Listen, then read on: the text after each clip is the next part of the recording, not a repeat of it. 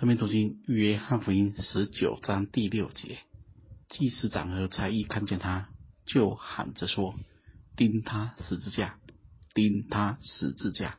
彼拉多说：你们自己把他钉十字架吧，我查不出他有什么罪来。犹太人回答说：我们有律法，按那律法他是该死的，因他以自己为神的儿子。十字架是当时候处决重大犯人的酷刑，强盗、杀人、叛国等。看起来是祭司长、差役怂恿所有人一起高喊钉他十字架，但这正应验了主先前说过的话。马太福音二十章十八节：看哪，我们上耶路撒冷去，人子要被交给祭司长和文士，他们要定他死罪，又交给外邦人，将他戏弄、鞭打，钉在十字架上，第三日他要复活。使徒行传二章二十三节更说到，他既按着神的定旨先见被交于人，你们就借着无法之人的手，把他钉在十字架上杀了。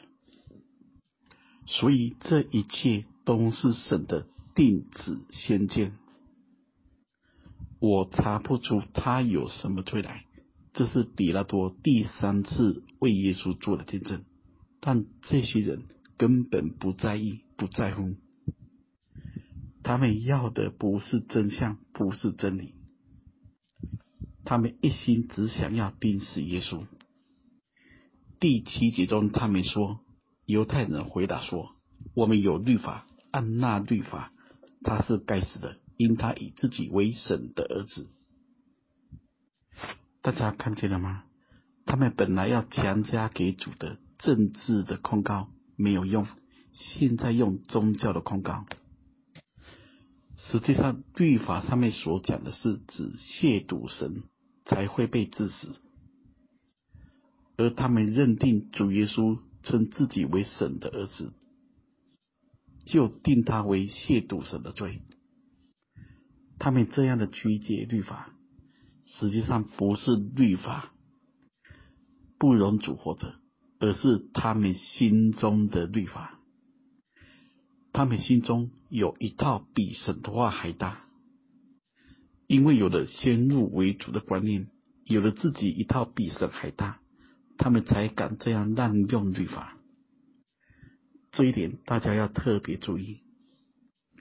当我们里面的想法、动机不对时，我们也很有可能就滥用圣经，去定别人的罪。第二点是，当我们落在律法的字句时，只会叫人死。